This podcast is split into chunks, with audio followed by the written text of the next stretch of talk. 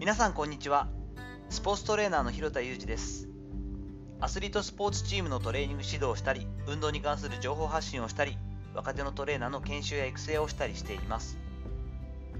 今年に入ってから先日久しぶりにですね平岩時夫さんといってこの業界トレーニング指導者業界の中で私がメンターの一人としてとても尊敬している方なんですがとお話をする機会がありました。その中でひょんなことからこれからのスポーツだったり子どもたちとスポーツといった話で盛り上がったんですけれども平山さんはきっぱりとスポーツはなくならないよ。どれだけ環境が厳しくなったり少子高齢化が進んだとしてもスポーツ自体が楽しい限りは絶対にスポーツは廃れないから大丈夫。ただまあ楽しくなきゃね続かないんだけどねと苦笑いしながらお話ししてくれました。すごく救われたような気持ちにもなりましたがそうだよな楽しさって本当に大事だよなと改めて思ったりしました。本日はレクレーションスポーツって大事だよね。レクレーションスポーツの重要性といった話をしていきたいと思っています。競技スポーツの現場に携わって20年目になりました。ヒリヒリとした緊張感ここでしか味わえないこう一つ勝つこととか一つ結果を出すことに対するそのリアルな刺激っていうのはなかなか忘れられないものですし味わえないものなのでとても楽しんでいますしこの仕事を選んでよかったなと思うことも日々多いです。反面もっとシンプルにスポーツを楽しめたらいいのになと選手だったりスポーツをしている人に感じることもあります。ただ振り返ってみると私自身高校までが本当に真剣にやっていて結局未練たらしくやってましたけど二十歳過ぎでも野球は完全に競技スポーツからは足を洗ったんですけれどもそこから長いこと草野球をやってきましたが最初25歳とか6歳ぐらいまでは振り返ってみると純粋にこう草野球を楽しむことはできていなかったなと思ったりしています。どこかやっぱりこう勝ちたいとか、もっと上手くなりたいとか、こうそんなことばっかりを気にしていたような気もします。もうそういったことは求められていないし、そこで勝負する必要はないんですけれども、ただこれ振り返ってみると、やっぱりこう自分が幼少期とか学生時代に経験してきた体験、それであったり日本そのものが持っている文化の影響っていうのが大きいなっていうふうに振り返って感じたんです。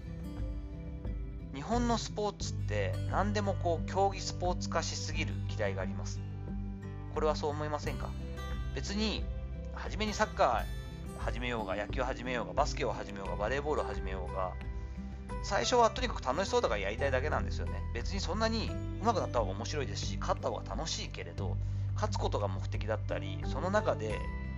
う上手くなって選ばれること自体が目的であることはまずないんです。そもそも楽しいからシンプルにやってみただけなのに指導者の方とかコーチっていうのは基本自分らがそうやって教わってきていますからうまくさせてあげるのがいいことだし勝つことを目的としてそこを優先させることが、まあ、正義というか当たり前っていう方がやっぱり我々の時代には特に多かったんですよね。その上で戦後の日本のスポーツっていうのはどちらかというとこう精神鍛錬の方法として使われてた部分の文化もありますから、何でも道になっちゃうんですね。道になっちゃう。その、柔道とか剣道だけじゃなくて、サッカー道とか、バスケットボール道とか、野球道っていう風になってしまって、何でもこう、精神性だったり、その成長するための教育道具というか、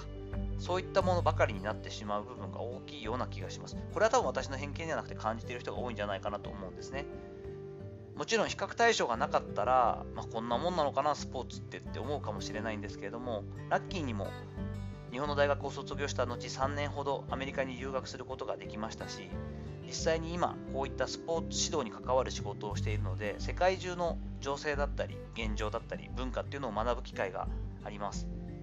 カナダでは2000年以降 LTAD Long-Term Athlete Development などといって長期的な育成のシステムを作っていこうといって取り組みをずっと行っていたり最近ではオーストラリアで FTEM というらしいんですが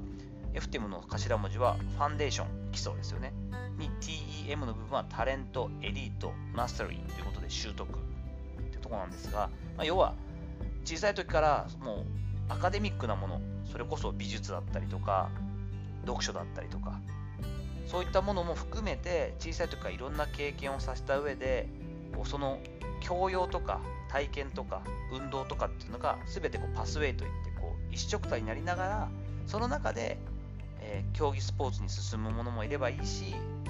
アスリートじゃなくてこうレクレーションスポーツ楽しむこと生活の中の運動として楽しんだりレクリエーションスポーツとして一生やっていくっていった選択肢を選べるようなそんな教育の仕方だったり子どもたちの道を作ってあげようといった取り組みがあったりします。これはやっぱりこう素晴らしいことだしやっぱ必要ですよね。子どもたちにもう昔のこの子どもたちが溢れ返っていて余っているような時代っていうのが日本にももちろんあったわけですがその時のようにこうふるいにかけるような選抜のようなシステムっていうのはとってもじゃないけれども子どもの数が足りないですし離脱していく子どもたちを増やすことに何もこうメリットはないわけですよね。それよりも育成していく、そしてまあそのスポーツを通して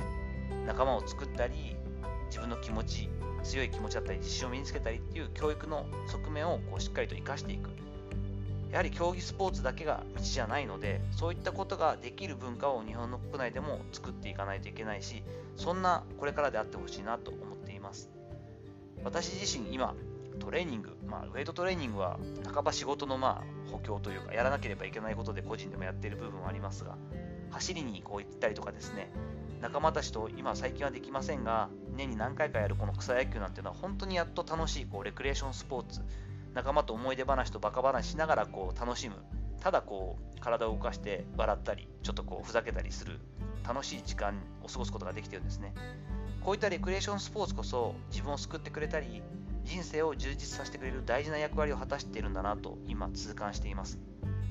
新型コロナウイルスの影響もありなかなか仲間と会えない、えー、特にその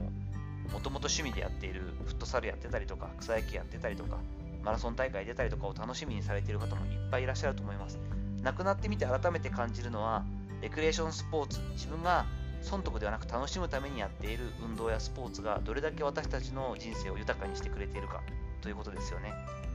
こういったレクレーションスポーツの重要性をもっともっと広めて